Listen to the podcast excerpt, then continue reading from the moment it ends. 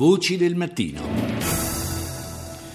Non mancano le polemiche intorno alla distribuzione degli aiuti umanitari in Nepal dalla popolazione, ma eh, per la verità anche dalle stesse Nazioni Unite si levano le voci di chi accusa le autorità di Kathmandu di rallentare il flusso e preoccuparsi più dello stoccaggio degli aiuti che di farli arrivare a chi ne ha realmente bisogno.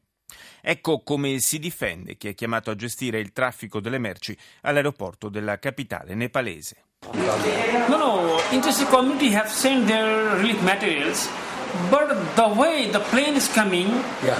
and the amount is not so much big. I see. Till yesterday, 151 international planes. La comunità internazionale ha mandato materiali di soccorso, ma la maniera in cui gli aerei arrivano e la mole dei materiali crea difficoltà, dice il segretario dell'aviazione civile del Nepal, Suresh Manshrestha. Fino a ieri erano già 151 gli aerei internazionali atterrati qui, ma il materiale di soccorso in senso stretto non è poi così significativo. Il motivo per cui alcuni paesi hanno mandato qui aerei è soprattutto l'evacuazione dei loro cittadini dal paese. Ho appena controllato il materiale arrivato. Molti hanno mandato acqua potabile, che ovviamente è un carico molto pesante, ma le tende, noi qui abbiamo bisogno di tende. Siamo collegati ora con eh, l'inviata del giornale radio in Nepal. Buongiorno a Carmela Giglio. Buongiorno a Carmela Giglio. Buongiorno a te e agli ascoltatori di Radio 1.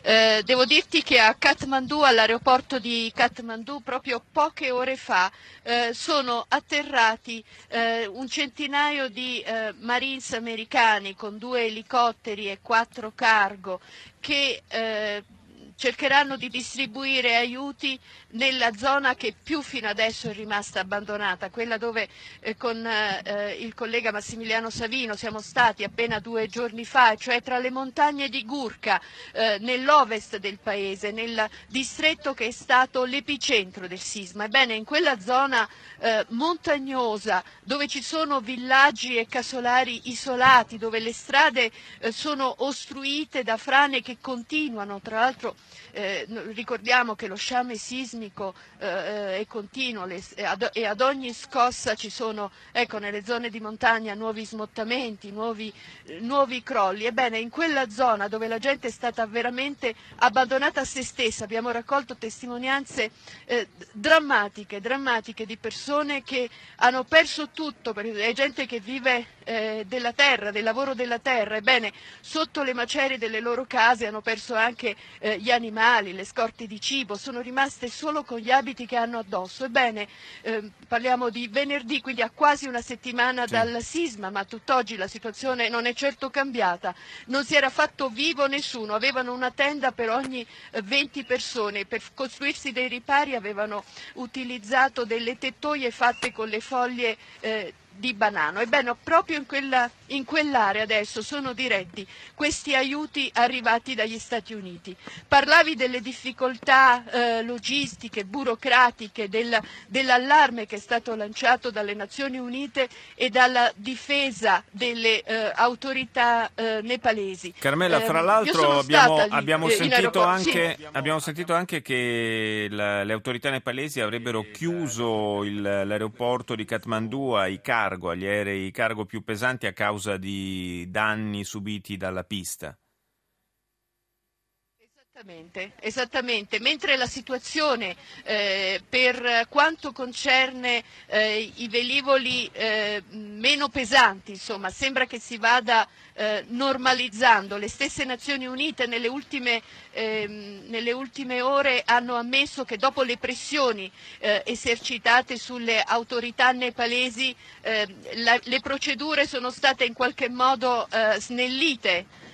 Eh, resta invece il ehm, problema, questo ehm, bando che è stato posto per gli aerei che superano le 196 eh, tonnellate. Va detto che l'aeroporto di Kathmandu è un piccolo aeroporto, eh, le piste sono state in parte danneggiate dal, dal terremoto, quindi sicuramente si opera in una situazione, eh, in una situazione di estrema emergenza.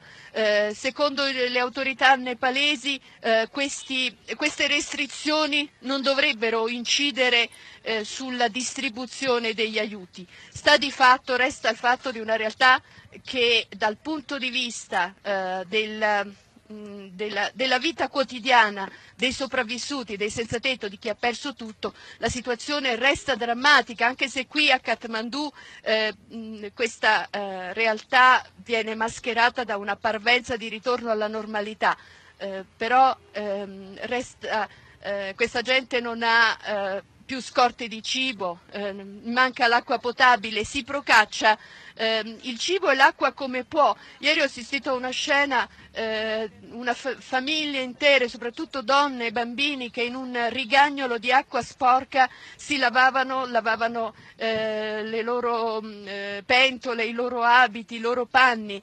E, e, e Con tutti i rischi evidentemente dire... che, che, ne discendono, insomma, anche per, per il rischio poi di, di, di, della trasmissione anche di malattie infettive in questa maniera dei rischi più gravi. Quando ho provato ad, una, ad, accostarmi ad una di queste madri a dire eh, questi bambini in effetti corrono dei rischi, eh, lei mi, mi, ha guardato, devo dirti, con uno sguardo anche ehm, indignato, mi ha fatto sentire in colpa, mi ha detto noi, noi non abbiamo altro, questa è la nostra acqua e, e, e di questo ci serviamo. È veramente una, una situazione spaventosa. Io ti ringrazio, Carmela Giglio, di averci aiutato anche oggi a comprendere meglio la, la vita che conducono i nepalesi dopo il terremoto. Grazie di essere stata con noi.